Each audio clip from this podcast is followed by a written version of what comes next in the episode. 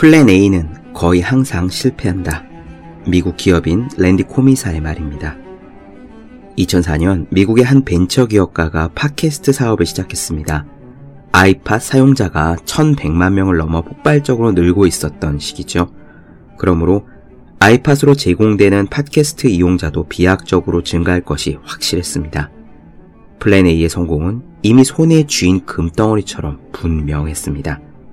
하지만 그 팟캐스트 사업은 고작 6개월도 못 가서 문을 완전히 닫았습니다.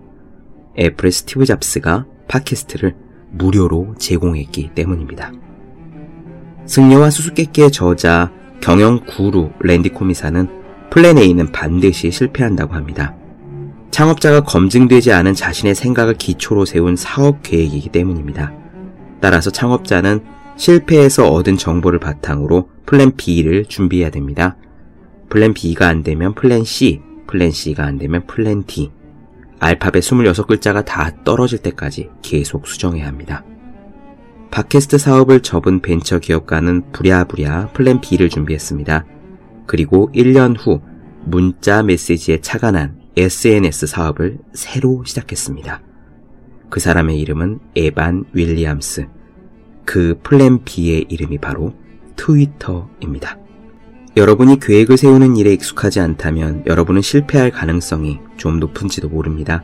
그리고 여러분이 실패에 익숙하지 않다면 아직 배워야 할 것이 많다는 의미입니다. 따라서 실패에 좌절하지 말고 경험을 바탕으로 보다 나은 계획을 세워야 할 뿐입니다. 365 공부 비타민 플랜 A는 대개 실패할 가능성이 크다의 한 대목으로 시작했습니다.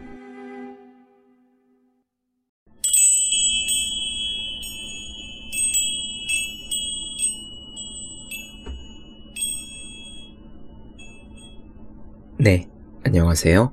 본격 공부자극 팟캐스트 서울대는 어떻게 공부하는가 한지우입니다. 지난 시간부터 우리는 집중의 힘이라는 책에 나오는 이야기를 나눠드리고 있습니다. 집중의 힘, 얇은 책인데 여러 유명한 사람들이 생산성을 높이는 법, 창조력을 발휘하는 법 등등에 대해서 간단하고 쏠쏠한 조언들이 들어있는 책이라고 말씀을 드렸습니다. 이론적인 깊이가 있다거나 일관되게 장대한 흐름이 이어진다거나 하는 건 아니지만 일과 공부에 도움이 되는 몇 가지 귀여운 팁들을 얻을 수 있는 그런 책인 것 같아서 여기서 제가 이거 참 괜찮다 싶은 부분들을 몇 시간에 걸쳐서 나누어 드릴 예정입니다. 오늘은요, 지난번 에피소드에서는 자주 하는 습관의 위력에 대해서 말씀을 드렸죠. 하기 싫은 일, 자꾸만 미루게 되는 일, 어려운 일이 있으면은 오히려 그 일을 매일매일 자주 해야 된다는 말씀이었습니다. 오늘은요, 탄탄한 일상을 구축하는 법 중에서 우선순위에 대한 말씀을 드려볼까 합니다. 이 부분을 지은 마크 맥기니스는요, 전문 창작자들을 대상으로 하는 컨설턴트인데요, 회복력이라는 책의 저자이기도 하다고 합니다. 효율적인 탄탄한 일상을 구축하기 위해서 마크가 우리에게 어떤 것을 조언하는지 바로 시작해 보도록 하겠습니다. 성공의 80%는 일단 등장하는 것이라고 우디 앨런 영화감독이 말했다. 거의 50년 동안 50편의 시나리오를 쓰고 영화를 감독한 앨런은 분명 성취에 대해 무언가를 알고 있는 사람이다. 수많은 위대한 창작자들이 매일의 일상을 고수하는 이유가 바로 여기에 있다. 안무가 투아일라 타프는 매일 동이 틀 때 일어나 택시를 잡아타고 헬스장으로 향한다. 그녀의 표현으로 움트기 순간이라는 의식이다. 화가 로스 블랙너는 신문을 읽고 명상을 한 다음에 오전 8시쯤 화실에 도착한다. 이른 아침의 정막 속에서 일하기 위해서다. 소설가 어니스트 헤밍웨이는 무슨 일이 있어도 하루에 500단어를 반드시 썼다. 진정으로 위대한 성취를 이루기 위해서는 수천 시간까지는 아니어도 수백 시간의 작업량이 필요하며 날마다 짬을 내어 그 시간을 채워야 한다. 일을 실행하는 데는 일상의 습관이 도움이 된다. 일상의 습관을 통해 가용 시간의 기대치를 설정할 수 있고 자신의 에너지 수준과 작업 흐름을 조율해서 자신의 마음을 규칙적인 창작의 리듬에 맞출 수 있다. 하루의 끝자락에서 혹은 하루의 시작점에서 일상을 구축하는 일은 오로지 인내와 일관성에 달렸다.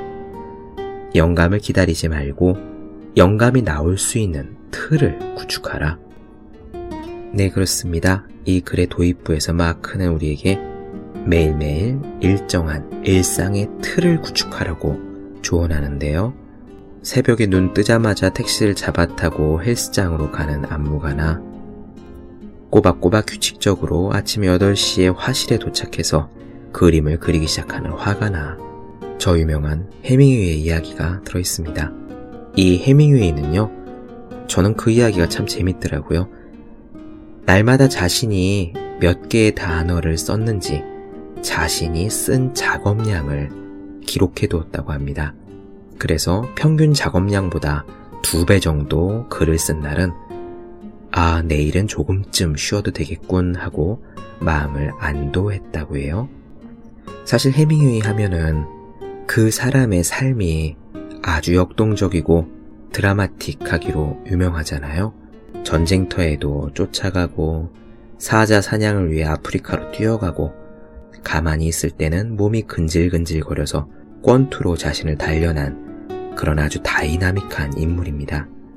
직업이 소설가고 일상이 그렇게 다이나믹하니 우리가 생각하기에는 전형적인 예술가의 이미지처럼 뭐랄까 영감이 확 떠오르면은 며칠 밤을 새워서라도 작품을 쓰고 어떻게 써야 될지 생각이 잘 안 날 때는 머리를 쥐어뜯으며 괴로워하며 때로는 술과 담배로 며칠씩 허비하기도 하며 그렇게 극단적인 작업 방식을 유지했을 것 같은데요.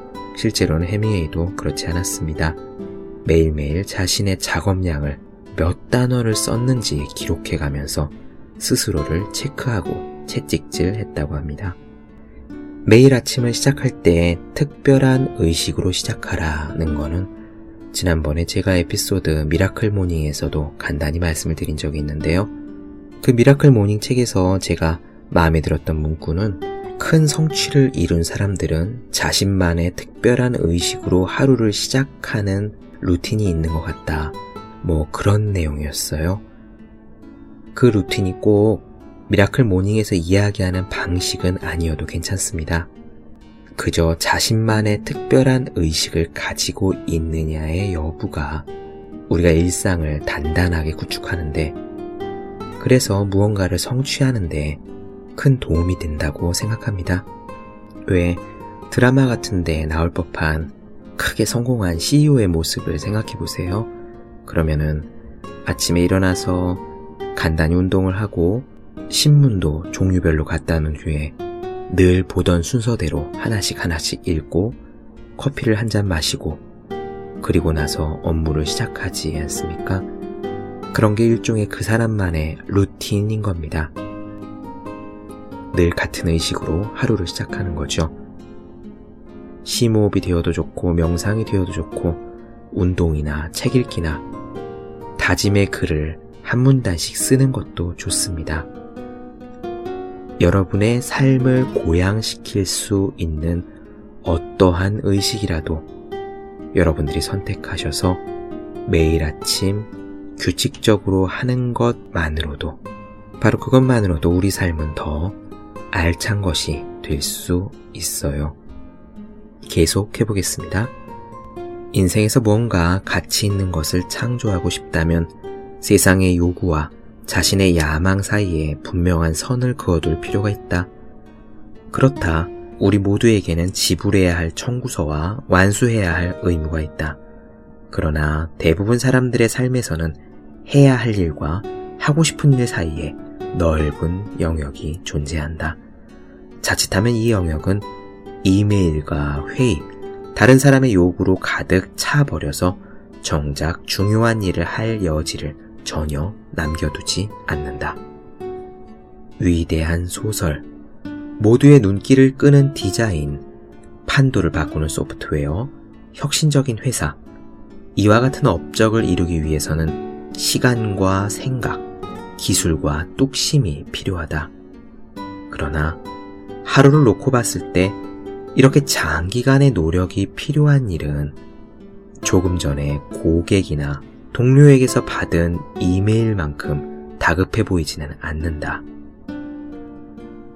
하지만 대부분 정작 고객이나 동료의 요구사항은 며칠까지는 아니더라도 몇 시간쯤 뒤에 처리해도 될 일인 경우가 많다.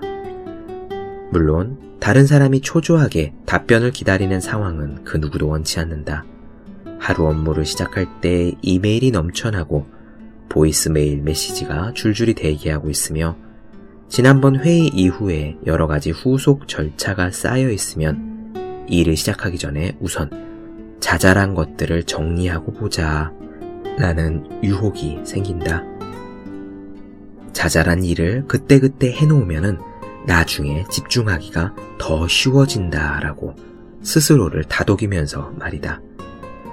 이런 일 처리 방식의 문제점은 하루 중의 황금 시간을 다른 사람의 우선순위를 처리하면서 보내게 된다는 거다. 이제 내 일을 해볼까 싶으면은 오후 3시, 4시쯤 기운은 이미 다 빠져있고 두뇌가 회전하는 속도는 현저히 느려졌다.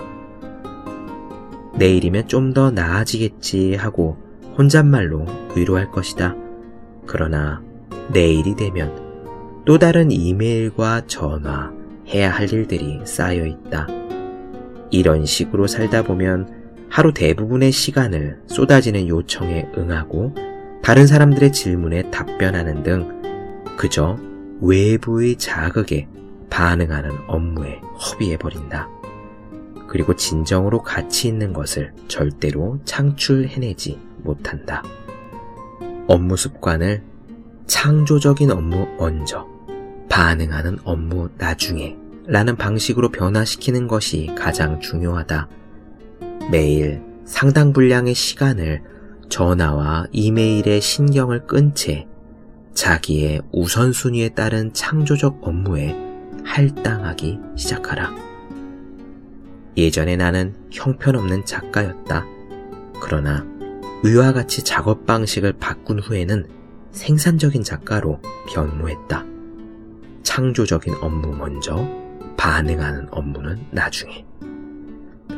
매일 아침 맨 먼저 하는 일은 몇 시간 동안 글을 쓰는 것. 할 수만 있다면 오전에는 약속을 절대 잡지 않는다. 따라서 무슨 일이 일어나더라도 항상 가장 중요한 일은 이미 다 마친 상태다. 돌이켜보면 내가 큰 성공을 거둘 수 있었던 이유는 모두 이런 단순한 변화의 결과였다. 그러나 지금도 매일 기고글이나 블로그 글, 책 원고를 쓰기 위해 자리에 앉을 때는 어김없이 내 답변을 기다리는 사람들의 요구가 줄을 지어 있다. 거기에 관심을 끄는 건 나도 쉽지 않았고, 특히 2시간 전에 제가 이메일 보냈잖아요 라고 시작하는 전화를 받으면 늘 곤혹스럽다. 간단히 말해 이 업무 방식은 다른 사람들의 기대치와 이들이 가하는 압력에 배짱으로 버티는 것이다. 단 한 시간이라도 세상과의 연결고리를 끊으려면 의지력이 필요하다. 찝찝하기도 하고 이따금 사람들이 화도 낸다. 그러나 이메일에 답장하느라 꿈을 포기하느니 사소한 일로 몇몇 사람을 실망시키는 게 더 낫다. 그렇지 않으면 다른 이들의 요청을 신속하게 처리해야 한다는 일종의 프로의식이라는 망상 때문에 자신의 잠재력을 갉아먹는 꼴이 된다. 네, 마크의 이러한 조언은요, 물론 프리랜서의 경우에, 자기 사업을 하는 경우에 당장 적용하기 쉬운 그런 조언인 것은 사실입니다. 회사에 다니는 사람들, 조직에서 일하는 분들의 경우에는 이러한 조언을 온전히 따르기가 사실 쉬운 일은 아니죠. 외부로부터의 압박이라는 것이 조직의 경우에는 정말 훨씬 더 큽니다. 오전에는 회의를 잡지 않는다 라는 식의 원칙은 회사원들의 경우에는 쉽지 않으며, 또 가능하려면 어느 정도 연차와 직급이 올라가야지 그나마 좀 시도해 볼 수 있는 것이기도 하죠. 하지만 그럼에도 불구하고 원칙적으로 창조적인 업무 먼저, 반응하는 일은 나중이라는 그런 단순한 원칙은요, 생산성에 분명 도움이 됩니다. 직장인들에 대한 다른 시간관리 조언들에서도요, 이런 이야기가 계속 반복적으로 나오고 있어요. 요컨대 아침에는 창조자가 되고 저녁에는 관리자가 되라, 그런 내용입니다. 다들 아시겠지만 조직 안에서 일한다고 해서 정말 컨베이어 벨트에 쉴 새 없이 떨어지는 무언가를 손으로 짚는 일이 아닌 이상 자신의 업무 중에도 어느 정도 기계적인 부분과 창조적인 부분이 확실히 나누어지지요.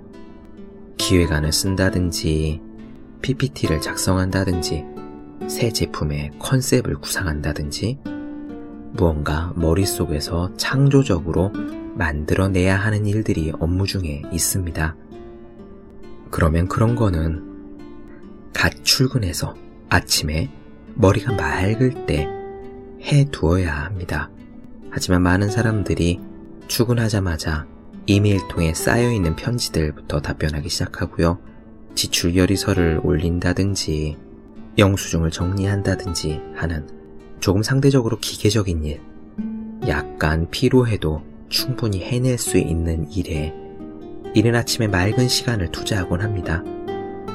이 글에서 마크가 이야기한 대로 그런 자잘한 일부터 먼저 처리해 놓은 다음에 오후에 통째로 자기의 시간을 쓰겠다는 계획 때문일 수도 있고요, 아니면 단순하게 그런 자잘한 일들이 조금 더 재미있기 때문이기도 합니다.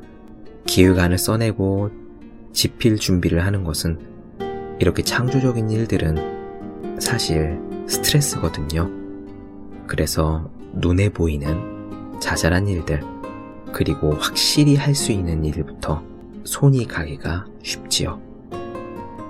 일상의 틀을 효율적이고 단단하게 짜기 위해 어떻게 해야 하는지 마크는 세 가지를 조언합니다. 하나씩 시작해 볼게요. 첫째, 자신만의 에너지로 시작하라.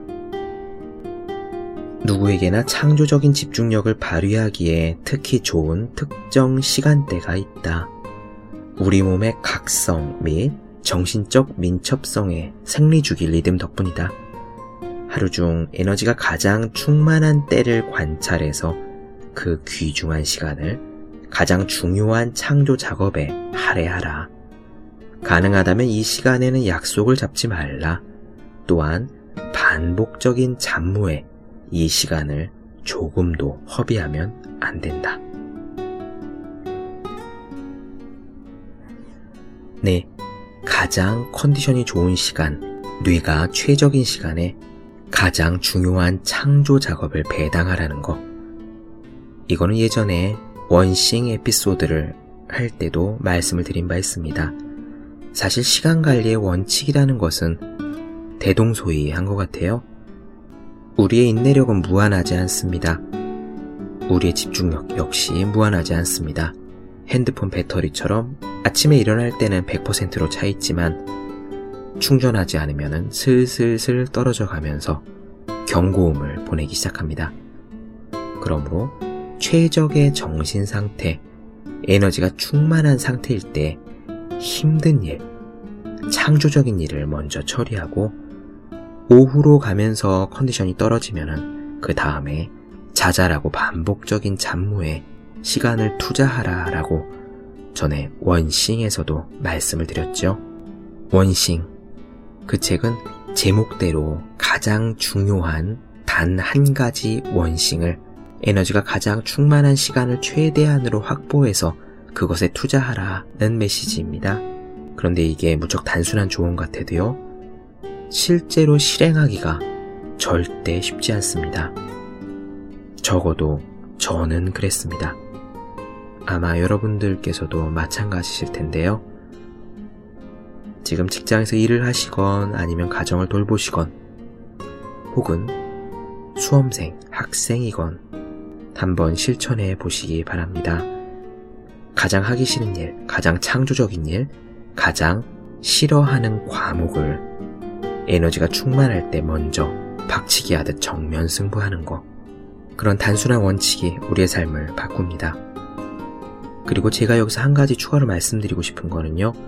이 책에서는 이런 에너지가 충만한 시간대를 주로 이른 아침 출근한 직후라고 이야기했는데 그것이 꼭 아침만을 의미하는 것은 아닙니다. 사람 따라서 컨디션이 좋은 시간은 다 다르잖아요. 이를테면 매일 저녁에 회식, 술 약속이 있어서 아침에 머리가 멍하신 분들이 있지요. 업무상 어쩔 수 없는 선택일 수도 있습니다. 그런 분들의 경우에는 이를테면은 해장으로 점심을 드시고 나서 이른 오후가 가장 창조적인 시간이 될 수도 있는 거고요. 저 같은 경우는 거의 매일 운동을 하기 때문에 운동을 한 직후, 그러니까 저녁에 땀을 흘리고 집에 돌아온 그 시간이 가장 머리가 팍팍 돌아가는 시간이기도 합니다. 바로 그 컨디션 좋은 시간에 앉아서 집중적으로 글을 쓰던 팟캐스트 내용을 기획하던 그래야 되는데 조금 전에도 말씀드렸지만 그게 정말로 실천하기가 쉽진 않습니다. 컨디션이 좋고 기분이 되게 좋으면은요 앉아서 음악이라도 들으면서 시원한 맥주라도 마시면서 그렇게 즐거운 기분을 만끽하고 싶어지지 큰 과제에 머리를 들이받고 싶지가 않아져요. 그렇기 때문에 우리의 생산성을 높일 수 있는 이런 원칙은 단순하지만 실제로 그거를 실천해서 큰 성취를 이루는 사람은 적은 것이 아닌가 생각합니다. 계속해 볼게요. 2번째, 창조성을 자극하는 수단을 활용하라. 동일한 도구, 동일한 환경, 심지어는 동일한 배경 음악을 고수해서 이들이 연상작용을 일으켜 자신이 창조 영역으로 들어왔다는 것을 인식하도록 하라. 소설가 스티븐 킹은 어떻게 하고 있는지 그 사례를 소개해보자. 자리에 앉아 글을 쓸 때 내가 하는 몇 가지가 있다. 우선 물이나 차를 한 잔 마신다. 자리에 앉는 시간도 정해놓았다. 매일 아침 8시에서 8시 반까지 30분간이다. 비타민을 하나 먹고 음악을 튼 다음 항상 같은 자리에 앉는다. 신문 역시 항상 같은 위치에 놓아둔다. 이런 일을 매일매일 같은 방식으로 해나가는 목적은 내 마음에 대고 자, 이제 곧 꿈을 꾸게 될 거야 라고 말해 주려는 것이다. 네, 이 부분의 내용은요 한마디로 루틴입니다. 창조성을 자극하기 위해서 어떤 루틴을 일상에 도입하라는 거예요. 늘 같은 행동, 같은 의식, 같은 동작을 함으로써 같은 상태에 들어갈 수 있도록 하는 것이죠. 운동선수들의 경우에는 이 루틴이 굉장히 잘 되어 있습니다. 매일 운동을 하는 루틴도 정해져 있고요. 경기를 시작하기 전에 몸을 풀기 위해서 어떻게 하는지도 선수들은 정해져 있습니다. 자기만의 루틴을 갖고 있어요. 이런 것도 루틴입니다. 왜 수영선수 박태환이 귀에 항상 헤드셋을 꽂고 있는 거 많이 보셨죠? 자신의 역량을 최대치로 만들기 위해서 그리고 자신감을 북돋기 위해서 자기가 좋아하는 음악, 같은 음악을 듣는다고 합니다. 야구선수들도 그래요. 타석에 들어설 때 자기만의 노래가 있죠. 동일한 등장 음악을 틀어주는 목적 중에서는 늘 똑같은 마음의 상태, 그런 고양된 상태를 만들어서 좋은 결과를 내기 위함이기도 합니다. 이 글에서는 스티븐 킹의 루틴에 대해서 간단히 이야기했는데 나중에 제가 훌륭한 사람들의 의식, 루틴에 대해서 따로 모아서 말씀을 드리겠습니다. 계속 볼게요. 마지막입니다. 3번째, 하루의 할 일 목록에 제한을 두어라. 가로 세로 7.6cm의 포스트잇이면 족하다. 할 일 목록을 이 정도 크기의 종이에 다 적지 못한다면 하루에 어떻게 그 모든 일을 다 해낼 수 있는가? 목록에 계획을 계속 추가하다 보면 일은 결코 끝나지 않고 일할 의욕은 곤두박질친다. 대부분의 일은 내일 해도 된다. 그러니 그냥 두어라. 네, 할 일이 많아지다 보면 머릿속에서 다 기억할 수가 없어서 우리는 달력에 적고 다이어리를 사용합니다. 어떤 분들의 경우에는요, 다이어리에 할 일 목록이 너무나 빼곡해서 다이어리가 없으면 아예 업무가 진행되지 않을 정도가 되시기도 합니다. 문제는 해야 할 일이 늘어날수록 각각의 일에 투자할 수 있는 시간과 에너지는 반비례해서 줄어든다는 점이에요. 자잘한 일이 많을수록 중요한 큰 일을 제대로 할 수 없습니다. 또한 너무 세세한 계획을 세우는 거, 세세하게 투도리스트를 적는 거는 무의미하기도 합니다. 저는 고등학교 3학년 때요, 학습 계획을 세우는데 왜 사회탐구 과목 있잖아요. 저 때는 예전에 윤리, 국사, 선택 과목으로 경제, 일반 사회 이런 것들을 다 시험을 쳤었는데, 그러다 보니 고3 때 지금 말씀드린 윤리, 국사, 일반 사회, 경제 그런 과목들을 마스터해야 될 필요가 있었습니다. 그래서 다이어리에다가 계획을 적었었는데요. 저는 정말 대강 열흘 내지 보름 단위로 잡았었습니다. 예를 들면 6월 1일부터 6월 15일까지 윤리, 6월 16일부터 6월 30일까지 국사, 이런 식이었어요. 하루에 몇 페이지씩 할지 그런 것들은 잘 몰랐습니다. 그냥 대략 보름 정도 기간 동안에 한 과목씩 끝내야지 생각하고 규칙적으로 하루에 2~3시간쯤 그 과목에 투자했던 거예요. 물론 다이어리에 적힌 날짜에 정확히 끝나지는 않았지만, 그래서 며칠 정도의 오차는 있었지만 그 정도는 충분히 수용할 만한 오차였고요. 결국 큰 지장 없이 사회탐구 전 과목을 마스터할 수가 있었어요. 그런데 나중에 제가 어떤 생산성 강화 책을 볼 때 거기에도 비슷한 내용이 나오더라고요. 공부 계획을 세울 때 대략 일주일 단위로 세우라라고 어떤 학자가 연구 결과를 토대로 조언한 적이 있었습니다. 매일매일 무엇을 공부할 것인지 다이어리에 빼곡하게 일일 계획을 세우는 것은 어느 면에서는 오히려 효율성이 떨어지는 일이라는 거예요. 이유는 두 가지입니다. 첫째, 직접 해보기 전에는 그 작업을 마스터하는데 얼마나 시간이 될지 잘 모른다는 거. 그리고 둘째, 우리의 일과 중에는 항상 예기치 않은 일이 발생하기 때문에 그렇게 일일 계획을 빼곡하게 세워놓으면 탄력적으로 대응할 수 없다는 겁니다. 계획을 디테일하게 세우면 세울수록 그 계획이 어긋날 때마다 실패했다는 생각, 좌절감은 점점 더 커지기 마련이죠. 그래서 대강 일주일 단위로 큼지막하게 계획을 세우고 그 안에서 탄력적으로 운용하라. 결과적으로 보면은 내가 할 수 있는 최대치와 크게 차이가 나지 않는다 라는 조언이었습니다. 저는 지금도 할 일 목록을 그렇게 빼곡하게 관리하지 않습니다. 그냥 큼지막한 것들만 잡고 가려고 해요. 오늘은 회사에서 무슨 일을 처리해야지, 그리고 집에 돌아와서는 이런 부분을 쓰고 이런 팟캐스트 작업을 해야지 라고 대강 구성합니다. 그리고 그냥 책상 앞에 앉아서 할 때 최대한 열심히 하는 거죠.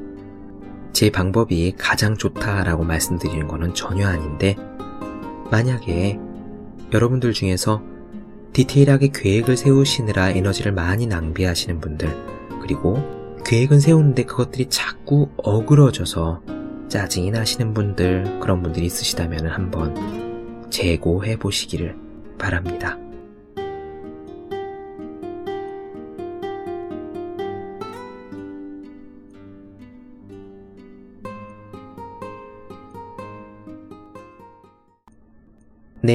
본격 공부자극 팟캐스트 서울대는 어떻게 공부하는가?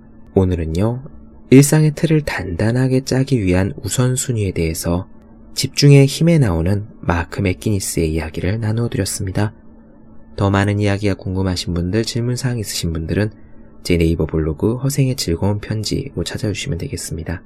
또한 매일매일 공부하시는 분들, 여러분 주변에 매일매일 공부하시는 분들이 있는 경우에 하루 한 페이지씩 읽고 공부할 의욕을 다지는 책 365 공부 비타민을 선물해 주시면 좋을 것 같습니다. 오늘은 여기까지 할게요. 저는 다음 시간에 뵙겠습니다. 여러분 모두 열심히 공부하십시오. 저도 열심히 하겠습니다.